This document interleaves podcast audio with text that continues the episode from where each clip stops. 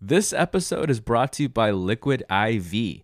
Guys, if you don't know what Liquid IV is, well, buckle up because I'm going to throw you a game changer. Liquid IV is a hydration multiplier that not only tastes great, but is a non GMO electrolyte drink mix powered by cellular transport technology to deliver hydration to the body faster and more efficiently than water can just do alone. One stick contains three times the electrolytes of traditional sports drinks with five essential vitamins. Now, I pride myself on telling you about things that I either already like or just use in my everyday life, and I have to say, I've actually been a fan of Liquid IV for a long, long time now. I use it for everything from, you know, just long runs to stay in shape, all those late late nights with those after hours, or just when I'm feeling a little dehydrated. I turn to it so it could just, my God, set me straight, make me feel like a million bucks again, and just get me ready for the day. So please head on over to their website. That's liquid-iv.com to check out their amazing line of products. And get this when you use promo code Art of the Beholder, all one word, you'll get 20% off your order. Now, if you need a little direction on where to start, I recommend lemon lime. Guys, you're going to love it, won't be disappointed. So please give it a shot and get more fuel for life's adventures. Now, back to the show.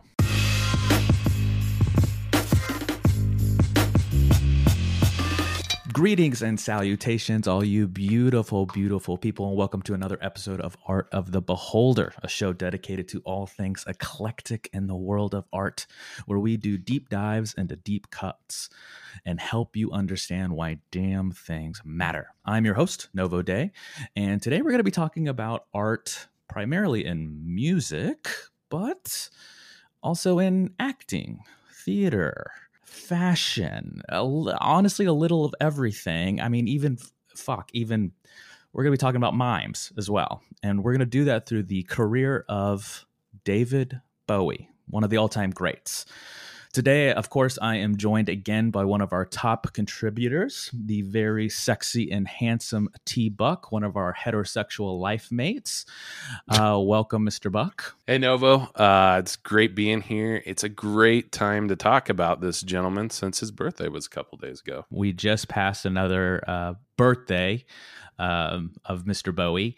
And I, I, also I was thinking of the two of us, uh, arguably you're probably the bigger fan of the two of us, wouldn't you say? Yeah, yeah. He's he's definitely David Bowie's definitely one in my top five. Top artists. five. Okay, so I know you'll have a lot to say about this guy. Um, before we go any further, of course, we all know that David Bowie is, was, and always will be an icon, an icon for the ages of icon for of all time, essentially.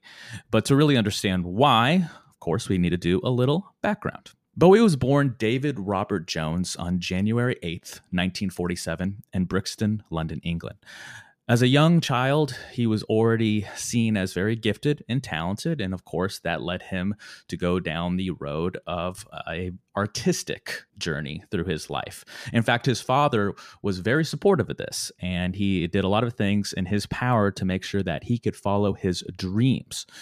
So uh, Bowie did just that. He studied art, music, design, and yes, even mime, as I mentioned earlier. In fact, he was going to throw it all away to become a mime at one point in his career. Lucky he didn't, or we wouldn't be talking about him right now. Now, before we go on, uh, I do want to touch about something that involves an aesthetic of David Bowie, something that has always, that you see in every single picture of his, cover design, any art related to David Bowie, we have to talk about this one thing, and that is his left eye. Now, that actually changed in his youth. That's why I'm talking about it now. And a lot of people for years thought this was a gimmick or, contacts or, you know, this was just a part of his image as he always wanted to be alien looking, different, all those things. Of course, that helped with his aesthetic. But the, the truth is, is as a kid, he got into a, a fight with one of his friends over a girl and he just got clocked in the eye. He actually tried to go through surgery after surgery to fix this, but uh, the damage was done. It was it was never completely healed. It, it could never fully be repaired, essentially. And to this and and throughout his whole life, he had a permanently dilated pupil. That's why it looks that way. A lot of people think it it there's a different color to it, and that's just actually a bit of an optical illusion. Uh, it, it, has everything to do with how the pupil is permanently dilated, and that's the story. I always thought he was wearing like a contact lens or something like that. I didn't know this until he died. He died that this happened. I I thought he was born with it until I did research for this episode. I thought he was born with it, and I did think there were two different colors. I, I had no idea that it was essentially an injury. Yeah, and that they tried to correct it, and that's part of the reason it came out that way. And he just kind of it embodied kind of part of his the aesthetic element of his career, wouldn't you say? About that mystery and yeah, like that. Yeah, that alien, that uh, you know, uh, and we'll talk about uh, all of those visual elements of his career as well as we're diving into it. But that's the that's essentially the heart of the true story, and that's probably one of our our very first um, you know fun facts as we go through this episode. But from there, as he got older, he, of course, was driven more and more into specifically going down the path of becoming a musician. There was a lot of things I think he that he was into, and we'll talk about this a little later as well. Obviously, theater is a huge, huge part of his career. It's arguably intertwined with his entire DNA as an artist, but it was really music that he wanted to pursue. So once he was ready to really take on a career in music, he went the traditional route, like a lot of us do, and he essentially just wanted to be a member of a band. He never, I don't think, uh, initially wanted to be the the front runner, the top guy, the the only name on the album, and so he did that. He went from one band to the next, to the next, to the next, and unfortunately, he just found one failure after the next, after the next, after the next, and of course, he got sick and fucking tired of this cycle, and that ultimately led to his solo career, which is where our journey really begins in dissecting this man as uh, one of the most influential artists of all time. So, like I said, Bowie is an icon because he's an artist that defied God, all expectations of what someone in his position could be, crossing genres, artistic platforms, styles, and even mediums. And like I said, he became the most influential artist of all time. Now, to understand this, this is where we have to dissect, discuss, and really go through his career. And the first uh, piece of our thesis that I want to go into is music versus theater. That I, I would argue that it, was so intertwined. Of course, he uh, he focused primarily on the music side of his career, but there was such a theatrical element and essence to everything he did, and that's what really created some of these artistic movements and him actually creating genres and things like that, uh, like glam rock, for example. And we'll go into that a little later as well. And so, to start this journey, we of course have to start with uh, honestly an outlier to his discography, and that's David Bowie one, David Bowie, David Bowie in 1967. I want to start by saying that this album was clearly him trying to figure out what he wanted to do and wanted to say. You see this a lot in artists in their early careers too. Um, it's kind of like it's kind of like you you feel like a, pretty rare that somebody kind of knocks it out of the park on their first one, their first album. Like um, he did it on a second one, so yeah, yeah. So I, I think there's always artists. I mean, you know, you know, the one band you'll constantly hear us talk about on this on this podcast is Radiohead, Pablo Honey to OK Computer. It's night and day. Um, it's evolution. So, yep. Yeah, it's an evolution. So I, I always think you know, it's same with the Beatles. I mean, if you listen to their first, you're exactly right. Yeah. Because as as I was doing the research for this episode, uh, David Bowie one. I mean, the guy would talk about coats and rubber bands. Like uh, he clearly didn't know what he wanted to say. It yeah. was clear, though, on the other, you know, in his defense, that he had talent. He was he clearly wanted to be a songwriter and and push his voice into this medium. He just didn't know how to do it yet, which I think is a good way to David Bowie two, which is uh, uh it's commonly called Space Odyssey, and I didn't actually know this until I again did the research. But uh, uh Space Odyssey was called David Bowie again. Yeah. I don't know who fucking thought that was a good idea, but it, it confused so many different people yeah. that they had to rename it uh, three years later in its reissue in 1972. And now, of course, we all know it as Space Odyssey. And that was his, arguably, his very first hit. I, I wouldn't even say arguably, it was his very first hit was Space Odyssey. And Space, fuck Space me, Oddity. Space Oddity. What was I saying? Odyssey. Oh, I, my bad. Yes, Space Oddity is what I what, what I meant to be saying. No, no, no, it's fine. No, please correct me. No, you did the right thing. uh, but uh, Space Oddity is uh, he had so much to fucking say right? Yeah. He had it was a finally fully realized album. And that's that's one of the reasons I I realized that it took him multiple years to put the second output out and then from there for almost a decade he put an album out every year. Yeah, and it's funny when you look at these artists especially back in this you know 50s 60s and 70s you know example from the beatles is how much how many albums they put out in such a short time and oh i my feel God. like yeah. you, you know now it's it's you don't really see that that's actually a you know an outlier rather than the norm uh to see somebody come out with that but it just shows you kind of how some of these record companies were just kind of they were just turning out records forcing you know a lot of their artists to do this at the same time it shows also how Talented. yeah talented touring probably wasn't as big of a deal back then but like just the talent that they could put out um, how much music that they had. A lot of creators today when they do music they if they don't release everything you know they'll have a large back catalog of, of a lot of things in there. So i mean he was just turning out stuff. And and space oddity you know another thing that was kind of cool about it is it came out days before you know the apollo 11 moon landing. So it was kind of like yeah it, it was just kind of like a the stars aligned uh, there. Uh, um, which which was kind of a cool you know to be alive not just because of all the cool innovations but also the societal kind of movements that were happening at the same time And uh, we, of course, have to talk about highlights from the album. We're not going to do this for every single album, uh, but uh, we need to talk about Major Tom. This is the first Oh, time yeah. we saw character uh, and him embodying character in his uh, musical in his uh, musical journeys as in his body work. It went from the album went from, uh, like I said, David Bowie one was very folky, folk mm-hmm. you know acoustic. And of course uh, space oddity had elements of that but he he started to really embrace rock and roll finally.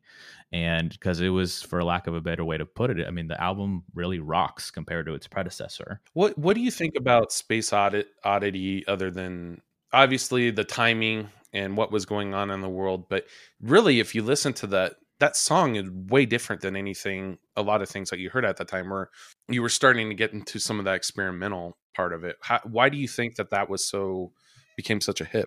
Absolutely. I mean it, it it was so different than everything that was out at the time.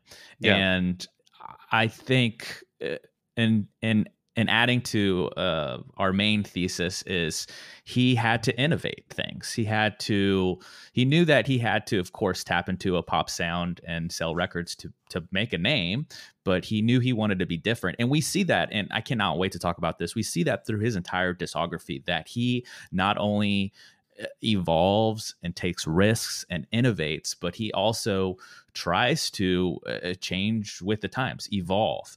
And like a lot of artists in this time, these late 60s and 70s, when they developed a sound, they would, a lot of them would stay in that sound, right? And that's Yeah. why uh, after the 70s, you wouldn't really see their career continue. But Bowie, eh, we saw Let's Dance, we saw Super Creeps, we saw a lot of things all the way to his his passing, uh, and it con- consistently changed. And I think that was, I think having that approach to his songwriting was why he not only invented things but continued to uh, gain an audience and and really connect with people decade after decade before uh, and before we go on from space oddity oddity i do want to touch on something that we've talked about many many times and as you're talking about you know out like you know labels forcing musicians to you know put out a lot of stuff or them just wanting to i think it it comes down to w- they weren't allowed to hide behind production Yeah. and when a lot of these uh, guys and gals, you know, there was a lot of uh, there was a lot of genius songwriters on on many ends of the spectrum, men, women, etc. Uh, when they couldn't stop, Like Paul McCartney is another example of that. Like once they started writing and getting into this zone, they just like couldn't stop and they have this excessive amount of output. And a lot of that is just pure unadulterated talent because back then you hit fucking play or, or record and uh, they had to do these in one takes or two takes. Of course, they would rehearse a lot before you know they would work it out before they recorded it. But those recordings are so telling, and the time, the little time that they had to make them, is incredibly telling too. So I just want to say that before we move on. They had, uh, you know, everything was recorded on tapes, and and for you, you kids out there, that a piece of a film that had you would change a signal on it with magnets basically, and you would write the you know the music to a tape. You only had so many tracks on that tape and it was expensive and you had to manually cut things and right they could edit but not like fucking pro tools right oh no no no no or change yeah, pitch or change uh you know, vocal harmonies you know settings or what have you right? Yeah so that's my but point. it was an analog process. It was and still to this day some people do still record on tape but i mean it, it was a it was a totally different painstaking process back then so it took a lot of time. You it's like uh, photography uh, before digital cameras uh, you can't take a million pictures or a million selfies and pick out the right one. You had to you know kind of think and, and plan it out and it was the same thing you know in film it was the same thing in music. I think that's a, a good time to move on to The Man Who Sold the World, 1970. I don't, as I was making notes about this, I didn't have a lot to say about the man who sold the world, except for honestly the the title track. Uh, I, I think that's a wonderful piece. And for the longest time, I thought it was a Nirvana song because they just yeah. did an amazing cover of it. And as a kid, I was, you know, I would like have arguments with people. It's like, that's not a David Bowie song. That's a Nirvana song. And they would laugh at me because I just didn't know yet. Yeah, no, I, you know, when I was a kid too, I mean, I thought that was a Nirvana song. It was from the premiered it on MTV Unplugged, uh, that famous thing. Uh, it wasn't until I really like I got a little older. I think I was in high school and I started listening, and, and you hear in that album where he said that was an old David David Bowie song. You know, that's when I it first kind of clicked. Actually, that's how I got into David Bowie. Was kind of because of that. Was trying to backtrack from that song.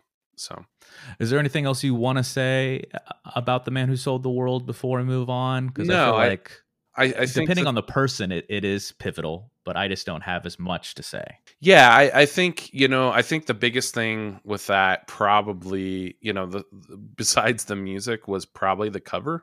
Um, yes. that was part of it. Um, we need to touch know, on that, actually. Yes. Yeah, I, I think you know one of the things that David Bowie kind of brought kind of to the forefront was a blend of of sex, it's androgyny. Um, you know, that was a big part of his um, persona, his image, his yeah. image was this, uh, which was, you know, times were very different back then, and was kind of seen. And I would argue that it was, again, I, I don't want to go down the rabbit hole of what his sexual orientation was. Was he gay? Yeah. Was he bisexual? Yada yada yada. I always look at that as another character he would often uh, become a character uh, and he would put it into uh, the narrative of the album. Yeah, I, I, think that was part of it too. I think it was, you know, like you said, each almost each piece or set of albums was a uh, was almost like a movement and an, a symphony or something like that. It was it was a different it was a different character. It was a different uh, time period for him, and he he took it and he you know he used that as his inspiration i think with a lot of things. I, I, think one thing the push on this though is he really kind of changed i think the thoughts of a lot of people or how they interpret masculinity um, absolutely. and that that was a huge thing. I mean I you look at 50, guys over 50 years ago so 50 years ago and you look at a guy like Harry Styles today which they're like you know he's wearing you know women's clothes and stuff like this and people are like oh my god he's a fashion icon. couldn't have done it without Bowie couldn't have done that without Bowie at all. No. Uh, the next album on our list is Hunky Dory, 1971, where the first word, as I was listening to the album again, the first word that popped in my head in terms of its songwriting was richness. It was just so mm-hmm. rich with its uh, use of uh, tones and chords, uh, melodic figures, harmonies, this is when he was really starting to become, you know, come in his own as a songwriter. And uh, obviously, the, the fucking songs themselves uh, say a lot about who he was surrounding himself with. I mean, there's an entire song called Andy Warhol and a song song for Bob Dylan. Dylan. yeah. yeah. Um, you know, I, I love I love this era because they were so you could see so much overlap and so much influence on each other. And you see these old pictures of them partying and smoking and drinking. And uh, I, I mean, obviously, we see this, a lot of that now, but there was something about that time where you saw all these great minds. Almost like, you know, I look at it like Socrates and Aristotle getting together to hang out to talk about philosophy, and these genius musicians getting together to talk about what they want to do next on their next album, you know? This is kind of the album where we saw the birth of Ziggy Stardust a little bit. A little bit. Uh, well, I would say it's more with the Life on Mars, the song there. And that's like you know, I, I, I know that's a very popular David Bowie song. It's one of my favorites um, songs of all time. Um, so yeah, this this was another big album for me. Um, one of the first ones I was also introduced to. Um, obviously, the next one we'll talk about. Um, we should probably get we to have that to. one. Yeah, I think we would I, we would get we would, there would be a mob after us if we didn't talk about Ziggy Stardust. So So let's go ahead and dive in, shall we? Uh, before we move on from Hunky Dory, I do want to talk about how he would end albums. I think in, uh, beginning and ending albums is uh, very powerful. We could probably have a whole episode on just uh, structure like that.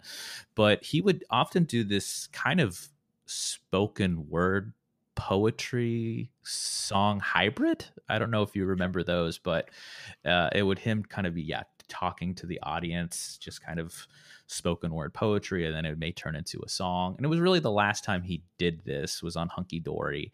And that's where i think we saw a complete transformation into the incredibly famous The Rise and Fall of Ziggy Stardust and the Spiders from Mars. Mm-hmm. Uh, where first we have to talk about where a lot of these ideas came from, because, like I said, with Hunky Dory, he was clearly surrounding himself by a lot of other influential people. And in his what, what, what was he doing with those influential people do you think? A lot of trucks uh, a lot of fucking trucks and we saw that in his uh, when he talked about how he came up with the idea he said it was a fusion of um, iggy pop he had a long um, career with he produced some of his albums and um, and Lou Reed of uh, the Velvet Underground. He even worked with him on a very controversial Transformer album, and he saw them together as one entity in his mind as Ziggy Stardust, and that's that's where our journey begins on this album. Uh, I think some people consider this the magnum opus of David Bowie. Um, I don't. I would disagree, but I can yeah. see why people would argue that. Yes. Yeah, I, I agree with you on that. I, I I'm not I, I think it's another album which we'll talk about here in a, in a little bit. But no, I think you you know you look at the classics again. I mean, the tracks on here, um, Moon Age Daydream. That's another, my favorite. I love that. You bring it up. You yeah. brought it up. You brought it up too early. Yeah, that was my favorite fucking album or song on the album. Yeah, yeah, and it, it's mine as well. And uh, I think it it was cool when it regained popularity a bit after uh, Guardians of the Galaxy, when that was one of the perfect soundtrack. Yeah, one of the greatest soundtracks. Um, I don't think we can argue with that. But I mean, yeah, I mean, you got Starman on there. Um, all the songs on there. It, it, it's it's one of those albums. Like my dad used to always say, why he liked the Eagles so much is like almost every song was a hit. This is another one uh, like rock and roll suicide, hang on to yourself, Lady Stardust. Um, I'm forgetting a big one here. Um, and again, this is where he's embodying he's embodying a character. He became uh, he famously became this char- character to a fault. Obviously, when he uh, went into his cocaine addicted, uh, drug induced coma of years of of uh, of where this character in, in David Bowie or David Jones really would blur. And uh, when we see a lot of his musical output kind of mirror that as in the years to come. Uh, and and we we could see that being pushed into Aladdin Sane in 1973. And uh, w- what would surprise a lot of people is this is after all those great albums and all this great music, this is actually his first number one album. It finally kind of hit home for I think a lot of people that this guy was going to be around for a while. And he had a very famous history of pushing into this character of Ziggy Stardust, Aladdin Mhm. Sane. Uh, pinups will probably skip just because that's an album of covers. Yeah. And and really going into some dark paths during Diamond Dogs. I don't want to go too much far, too much further until uh, until I know you may have more to say about Ziggy. Is there anything else you want to touch before we move on? No, I, I mean, like Aladdin Sane, I think I love album cover art, and that's probably his most famous album cover. Uh, you've seen it, I don't know, recreated how many times. Uh, like one of the most recent, I think, popular renditions of it is uh, the uh, Biggie Smalls. He did. I didn't know that. Yeah, yeah, it, I've seen this. sh- I've seen this shirt around everywhere. Yeah, it's it's a Biggie Smalls with the with you know the lightning bolt kind of thing going across his head. But I think that's iconic in itself. Is that album cover, and then you know obviously um, the songs on there. The Jean Genie, I think, is probably the most popular one on there. If if I'm Probably, yeah. And then Let's Spend the Night Together, obviously. One that really stood out to me was uh, "Cracked Actor." Yeah, yeah. There's something about that song. I talk about a deep cut that is just it really resonated with me. You know, another cool thing about this time is how many people would actually cover off of each other. Oh Um, yeah, and and that's what I kind of love because I kind of do like that. Let's spend the night together cover on here, but like you don't see that as much anymore. I guess it's the, well, and there's some history to that a little bit. We should get into some other time about covers, but um, you know, obviously a lot of people covered David David Bowie songs. Uh, he covered a lot as well. Um, absolutely. Oh yeah, we are we are going to talk about. We'll have an, an entire episode on just covers because we fucking love that shit, and everyone needs to again understand why damn things matter even there. But before we move on from Aladdin Sane, I I it, I I will say it didn't touch me as much as I think some of his later work.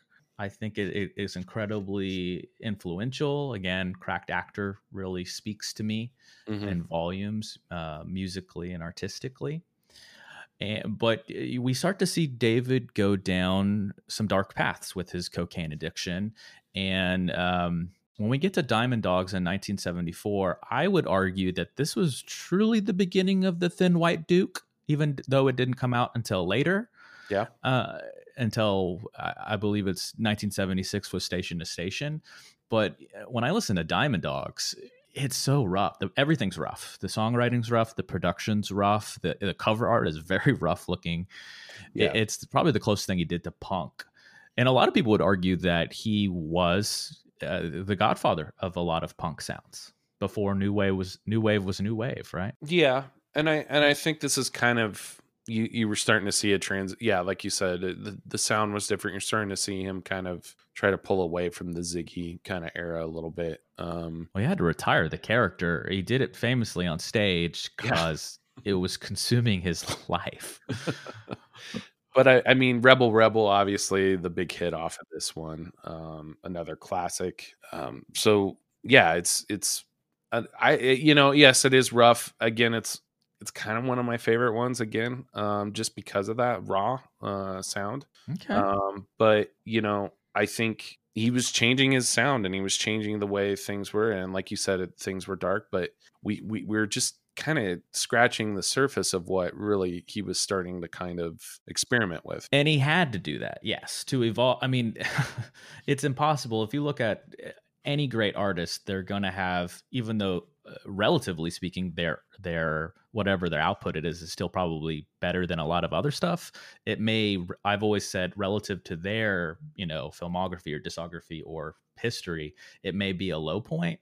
Yeah. And I think Diamond Dogs is a bit of a low point Yeah. uh, for his uh, discography and his career. Uh, but right around the corner, we saw a, I, I would argue, a high point, and that's Young American Young Americans in 1975.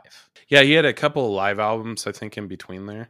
Young Americans was, again, another kind of kind of leaving that uh, glam rock style and and showing more of that um, kind of R and B and soul sound that he had. He famously called it um, self-proclaimed plastic soul because he was trying to uh, do what a lot of musicians back there did. He was influenced by a lot of African American sounds and he wanted that quote unquote black sound. Mm-hmm. And arguably he got it in a lot of ways.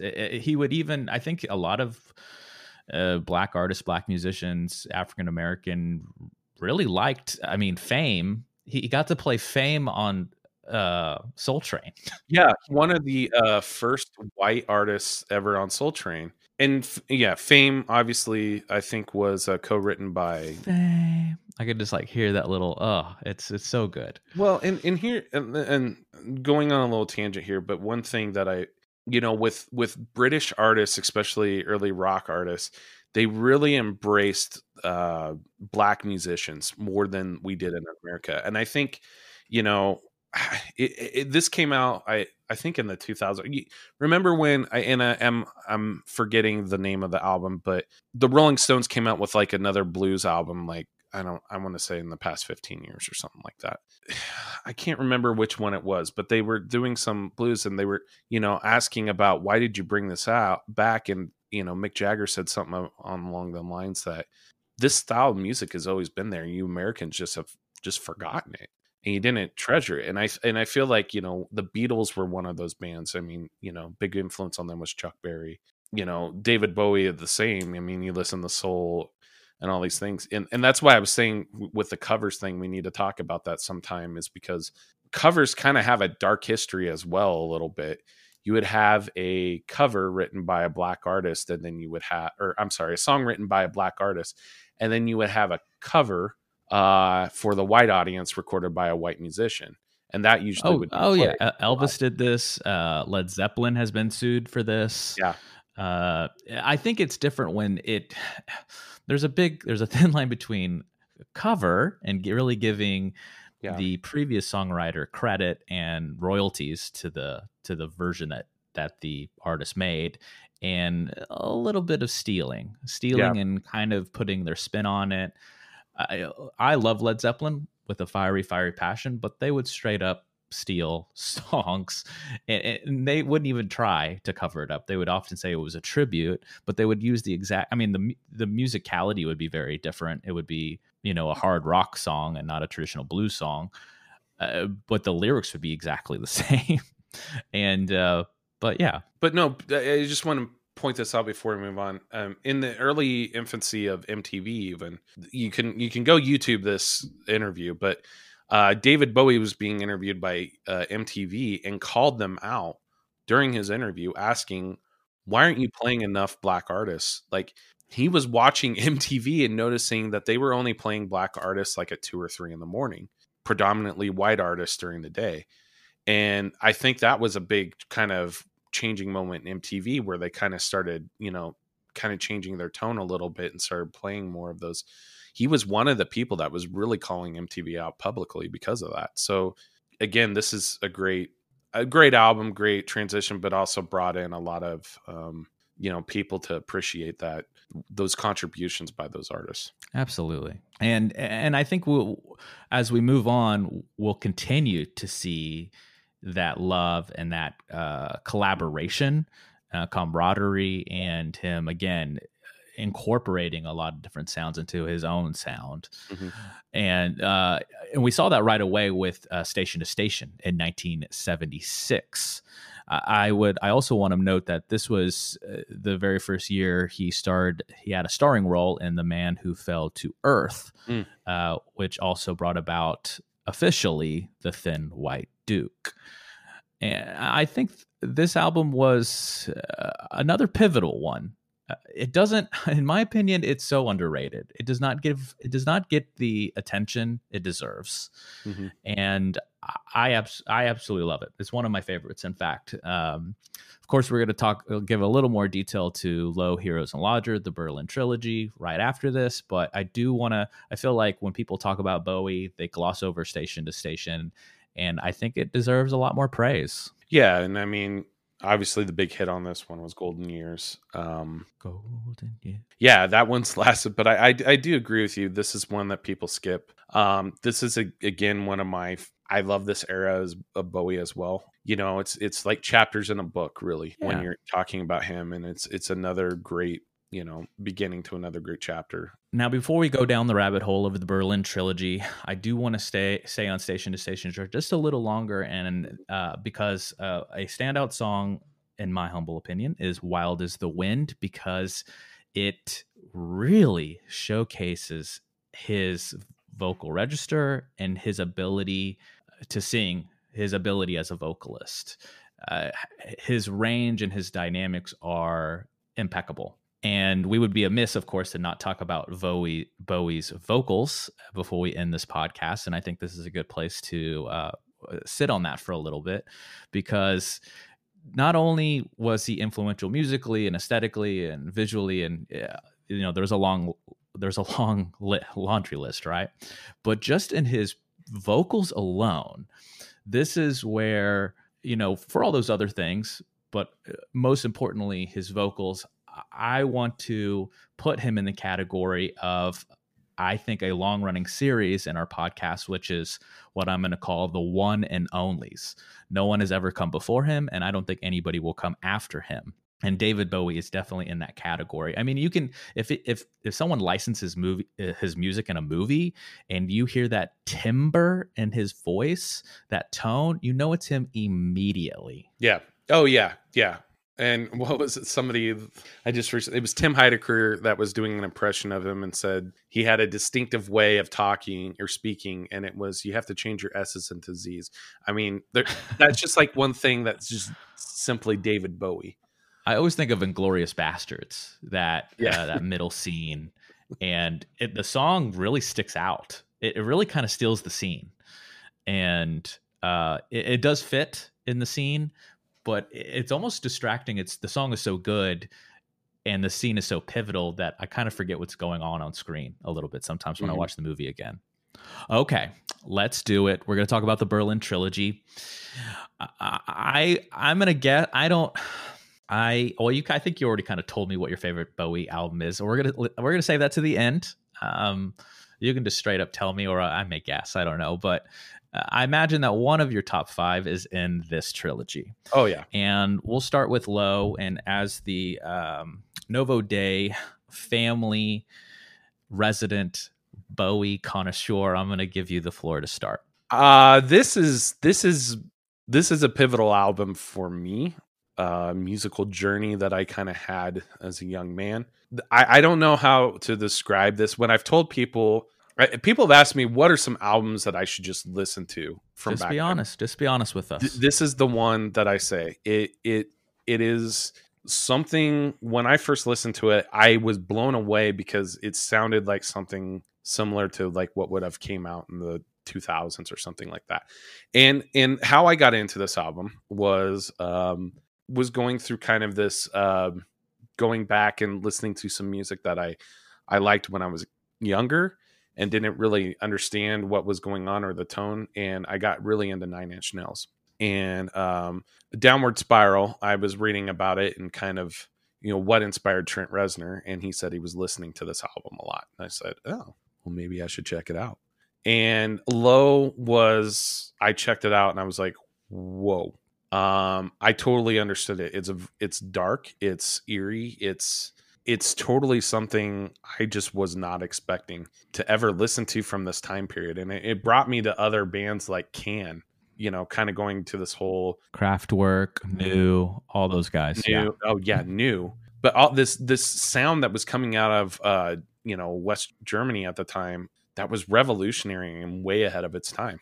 It's arguably uh, it's it's it's two albums in one, Yeah, yeah. right? It's there's traditional song structure in the first half and then ambient ambient odyssey of Yeah. movements in the second half. yeah and it's uh like you know sound and vision obviously is a this one so yeah you're totally right where you have like um what is it the first side side one that's kind of more of a traditional su- structure and then side two which is What stood out to you? What song is the centerpiece, if you will? putting me on the spot here man Uh, yeah, we're gonna do that sometimes. subterraneans Okay, I, I don't, Okay. yeah, and I, I need to dive back into this and really. I, I've listened to this album so many times. For me, it's Warszawa. Warszawa, yeah, I was. I it was feel like between that is.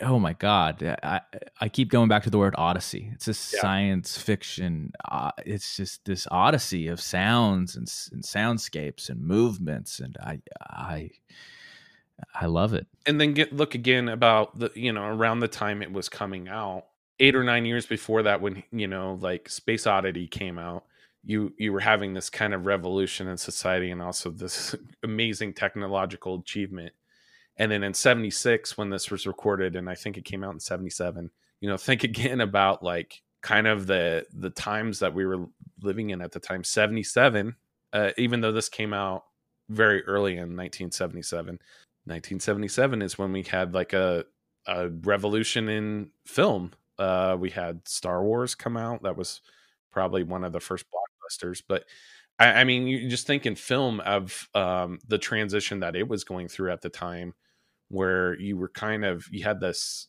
crash of filmmaking. We're starting to see like this kind of era in blockbusters and things, and science fiction was becoming you know more mainstream. So this was um this was an interesting time, the late seventies. I think just artistically, both in film and and, and music. Absolutely. So tell us about your thoughts on Heroes then. Yeah, so Heroes, the second one in the trilogy. I mean, probably um I've I've used this album cover as my Facebook profile pic back in the day quite a bit. Um but you know, obviously the song Heroes, it's a standout. You've you've heard I think that one's been covered what some a million. It's, this is actually another song I I didn't know was his originally. Like it, it's been covered so many times. I thought it was like the the Wallflowers. I think who did, I was going to say, was it the Wallflowers cover? Yeah, yeah, and uh, who's who's Dylan's son, right? Isn't that Bob Dylan's son? Uh, yeah. So, um, and another one that has two halves to it. As I was re-listening to it, it's there's some traditional song structure in the middle, and then talk about risks as a Oh, yeah. uh, as uh, you know from from a business standpoint. From you know, if I was like an industry producer or like an executive, Mhm. I would be like, I could see them like yelling in his in his face in like the meetings of like, you have the second album is just instrumentals. What are you doing? but it's uh, it's amazing work yeah. And and again, if you if you really want to do a a few hour dive in the music, is really this entire trilogy and just play it. from front to back. Absolutely, and uh, that's a good. Uh, another good segue to end with Lodger, the third album Yeah. of the trilogy, and this is a little. I mean, it's still very, very uh, progressive. Yeah, and uh, just very rich in in tonal structure and and innovation and all the things we've been uh, you know gushing about.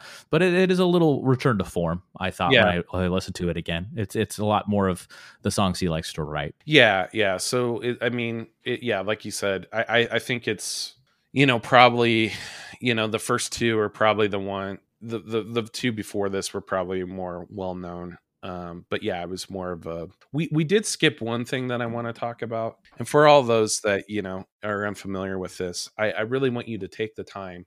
His cover of uh, "Peace on Earth" and "Little Drummer Boy" with Bing Crosby, and why I say this is if you ever Deep want cut, another deep cut. We should have a bell or something. if you're ever you know drinking some eggnog around the holidays and uh sitting around with the family and feeling like you need a, a good uh awkward We'll laugh pick me up. uh watch this video of this because oh my god it's it's oil and water together What's it like? well it, it's it's it's cringy it, it's awkward and cringy it's it's basically Good kind of cringy or bad kind of cringy? great kind of cringy it's basically kind of cringy. uh, Okay.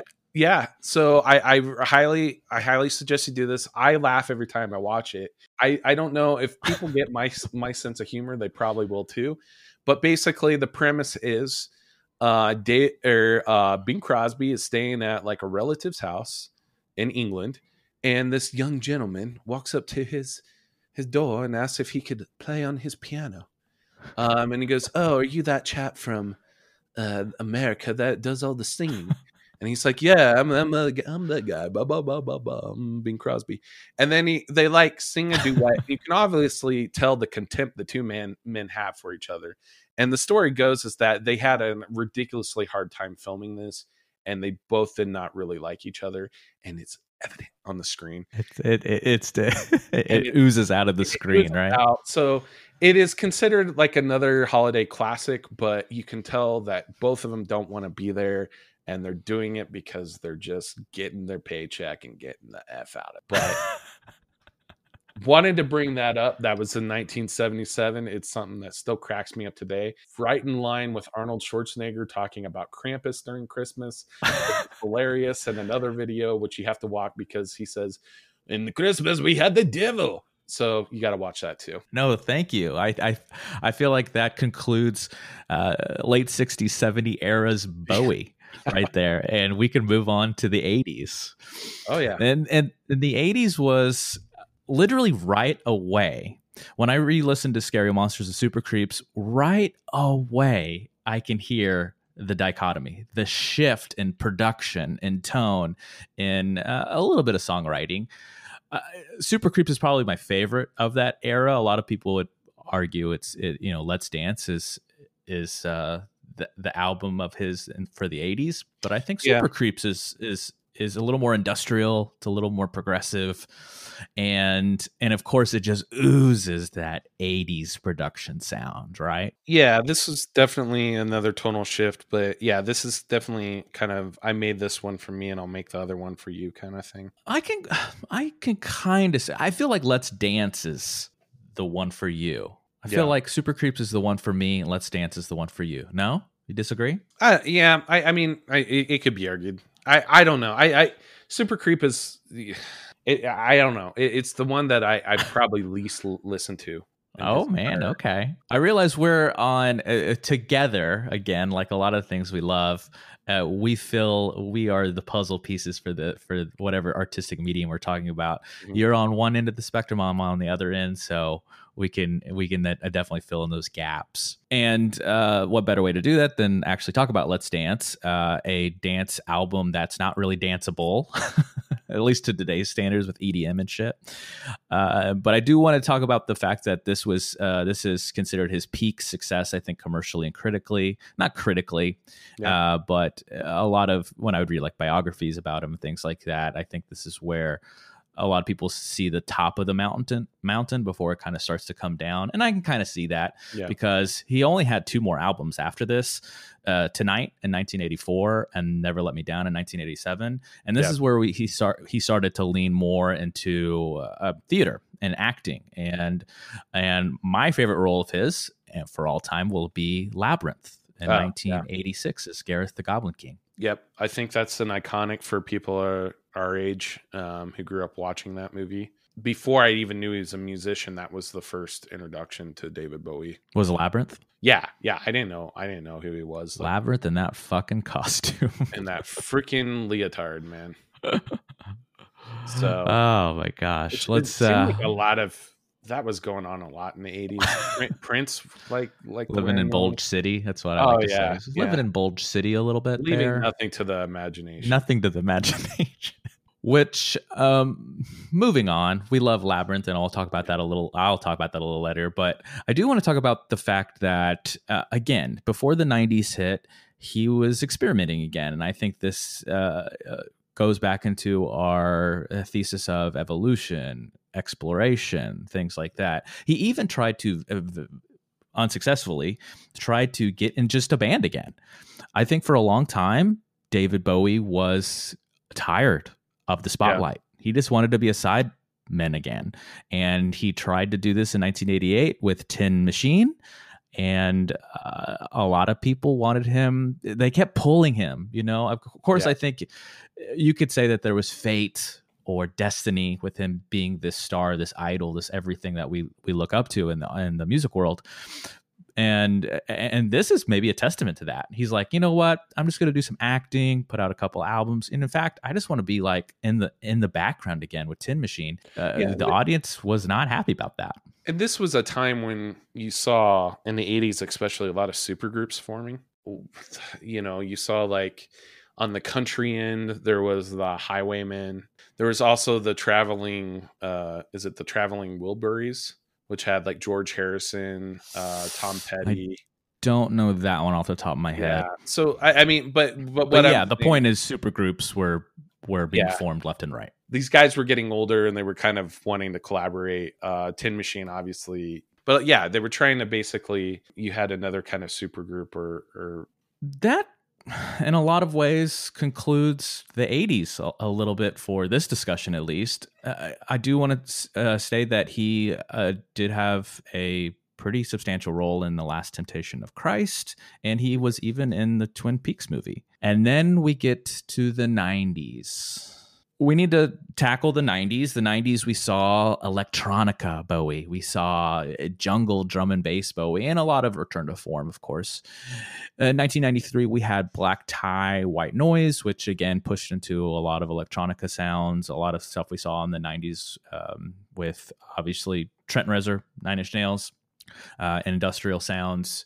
Uh, a lot of use of synthesizers, but for that, I mean, synthesizers uh, were used in the 70s too for a long time with but it, Kraftwerk but it was a like that. certain sound. Yeah, But it was a certain sound in the 90s that they were trying to capture, right? the the the anti pop kind of yeah. Right. He made a, uh soundtrack album, uh, The Buddha of Suburbia, 1993.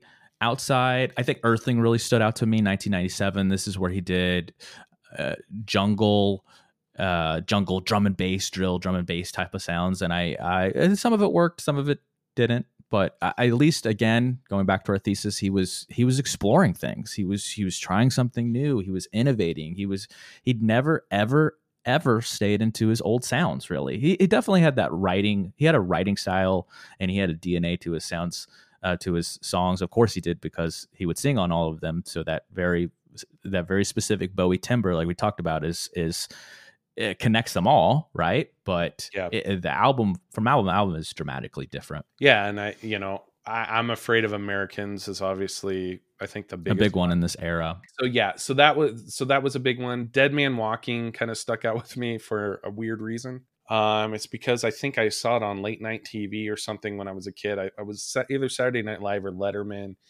and his guitar player was basically dressed like a crow. Uh, but um, I always kind of liked that song um, since then. So I, I don't know. I, I've always kind of liked this album a little bit. the uh the uh, the decade finished up with hours in 1999 which is very uh, late 90s uh, kind of a sound but uh, going back to david bowie's return to form and basics it Mhm. wasn't it was just old fashioned songwriting again but with that, those production styles of the late 90s and and there was this very quintessential form of a ballad that was made at the time and he really picked up on that and ran with it and to, to good effect a lot of the songs were even though there weren't like crazy huge hits uh, they're good songs relatively speaking to a lot that was going on in 1999 Yeah. from there we enter uh, the new uh, millennium. 2002 he uh, released heathen he tried to actually release an album during the middle of uh, between hours and heathen called toy but that was never released. It was actually leaked to the internet years later but never formally released to a uh, gen audience.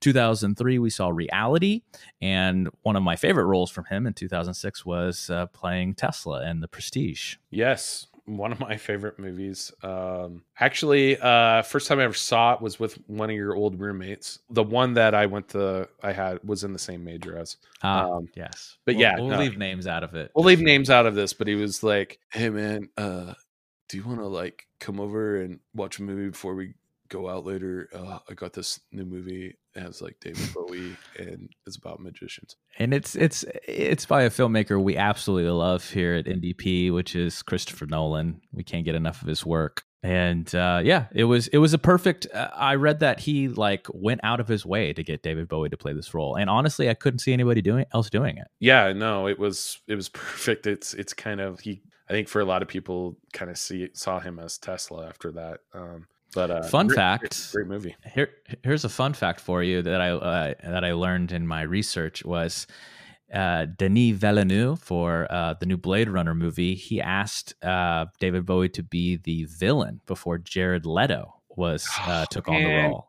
I'm not sure if you knew that, I didn't know that. And oh my god, that would. but it makes sense, right? I could see Bowie playing that role. Do you want Bowie or cult leader? I would take Bowie. Did you know that Jared Leto's like he has like his own little cult? I- is it a cult? It, it- yeah, Is it like a literal cult, like I- fucking I drink know. the I think it Kool Aid cult? do with like thirty seconds to Mars or something like that. But So this is just a, a rapid fan base, not a cult cult. I I don't know. I we, we may need to do a show diving into it. I'm going to pull it back on that note. I'm going to pull it back and talk about uh, the fact that Mr. Bowie had an unfortunate heart attack at this time. And that's part of the reason that he had no output from 2003 to 2013 musically. Of course, he was in the Prestige in 2006, but we didn't see anything until a surprise drop with the next day, which Yeah. was, again, uh, I would say a return to form. I, it, again, just really good old fashioned songwriting. Yeah, yeah, I agree with you on that. It was, it was and, and we have to talk about the album cover for a little bit because what he did was he used the al- Heroes album cover and just put a big block in the middle that said the next day. I thought I thought there was some genius to that. I thought that was genius. yeah, yeah. I bet definitely people will see it and kind of recognize it off the bat. So or see some familiar. familiar. I feel like there was so much there's such a statement in that in that way of releasing the album art with uh because no one has ever done that before either. Let's use an old piece of not or not to my knowledge. Someone Yeah. can tweet at me and say, "Well, this fucking guy did it." But you know, please correct me if I'm wrong. We, we like to be corrected here. and it definitely looks like something that was like created in MS Paint, It was created what? Say that again. in MS Paint or like Word. Oh, Like it's just like a block, and then just like, like ah, I don't. Let's just do this, guys. Let's just put Yeah. this here and Yeah, just call why- just why put in why don't we regular black just font the next day. Oh, that's a good idea. yeah. yeah, let's do it. You can do whatever you want, man. You just go for it. And before his passing, uh, we got what I think is his best work since I want to say Let's Dance, and that is 2016's Black Star. There's a lot we want to say about here, uh, not enough time. Yeah, I want to start with not only is this the best work he's done in a long time, about almost 20 years, but uh, or a little over, but uh, it was it was uh, Bowie went jazz. yeah, You know, it was his jazz record that he never. Usually, in people's careers, when we see them, especially when they start in the late '60s or '70s, they may have a tangent album that maybe is mm-hmm. not very successful, and they experiment with, you know, jazz fusion or prog jazz, like you know the Mahavishnu Orchestra guys, or you know Billy Cobham, John McLaughlin, those guys. And Bowie never did that, and for some reason, he decided to end on that note. yeah. This this album, I mean, if you listen to it, uh, he died a couple of days after it came out. Um, Two days. Yeah. was it two days? Yeah, It was two days. It, it came out on his birthday, the eighth, and he died on the tenth. and it was a shock because I don't think a lot of people knew how ill he was. You know, th- the cool thing about the album is it was he recorded it with some local musicians from New York, n- unknowns really. Maybe in the jazz scene in New York they were known, but um, you know, got them together, recorded this. Nobody really knew about it that he was doing this. Um, but if you listen to Yeah, it, they, they had to sign NDAs and shit. yeah, if you, oh yeah, yeah, like it yeah. was a secret, secret. Like, do not tell anybody until this drops. if if you listen to this like i said there's a lot of emotion to it because this is obviously his swan song this is his gift Yeah. Um, he knew he was dying and it's apparent in the lyrics and you can hear it in the music Absolutely. Like Um, it, it's like uh, so. It, it kind of shakes you with the lyrics and the and the musicality of it in terms of mortality. yeah when i heard black star for the first time the song i it it it moved me i i it, it felt i felt like my heart was I, this is cliche but my heart was sinking when i was listening to it um and that and that and that's what you know when you have albums like this and especially again you know a lot of artists a lot of these guys that have been around for a while they they keep releasing albums but it's kind of at diminishing returns they're they're never as good as they they used to be and again They kind of lose it a little bit. They They, lose lose their it. touch, but not not this guy. Or if you're like Jimmy Buffett, you just make the same song for like 50 years. To my point at the beginning of the episode, Yeah. you know, they kind of they get stuck in the past, They get right? stuck in the past, but I mean, I, it, like you said, this is one of his greatest albums he's ever made. Um, it is, it's, it's, it's a beautiful goodbye, as I would like to call it. Absolutely, perfectly put, and I think a very good place to to end. Yeah, It's a beautiful goodbye. And uh, I would be amiss to not talk about uh, some other things Mr. Bowie did before he uh, passed. He was an avid art collector. He was a painter himself. He experiment experiment with uh, traditional fine art, and he was often even compared to uh, Picasso, not for his his fine art, but for his artistry overall. And to conclude the episode, had a lot to say, but I feel like biographer Thomas Forget uh, really said it best. And I quote Because he has succeeded in so many different styles of music, it is almost impossible to find a popular artist today that has not been influenced by David Bowie. Thank you so much for listening. But before we go, of course, we want to talk about a little icing on the cake, if you will, as we like to put it, with the gym of the week. I'm going to let you start, Mr. Buck. yeah. So this is David Bowie related. Uh, my gym of the week for you guys all to go check out is something called Dave by Radio Soulwax. If you don't know who Soulwax is, um, or they also go by the name Too Many DJs, it's a group of uh, brothers from Belgium. Uh, they are musicians, but um, Radio Soulwax was a project that they did um, as part of their electronic experimentation, and it is a uh, video as well as a mix up kind of I would say mixtape party tape of just David Bowie music. So uh, check out Dave by Radio Soulwax It's it's it's really cool. Okay, we will do that. Mine is um, a bit of a deep cut of the entire. Jesus Christ, this guy put out so much work, so much output of his entire catalog. I want to talk about my favorite song of his entire body of work, and that is a deep cut and actually the soundtrack from Labyrinth. Uh, the, uh, one of the five song he wrote for that uh, soundtrack, and that song is called "As the World Falls Down." As the World Falls Down is not only a beautifully crafted song, I it it transports me, you know, to my youth. It may transport you as well, and it uh, we all hold different memories and different kinds of art, and music is an easy vessel for that, of course. And as the world falls down, always reminds me of a better time, sometimes in my youth, and uh, I tear up a little bit every time I hear it. So please not only check out the entire Labyrinth soundtrack, I think it's a beautifully crafted body of work there, but the song As the World Falls Down. And I did want to do I I did want to do a bit of a stretch gym of the week. Uh, just because I've been listening to now, this guy isn't in the David Bowie canon. He's another musician during this era, and I think he's just uh, amazing. I, I I'm not sure how I didn't get into him before, but his name is Keith Jarrett.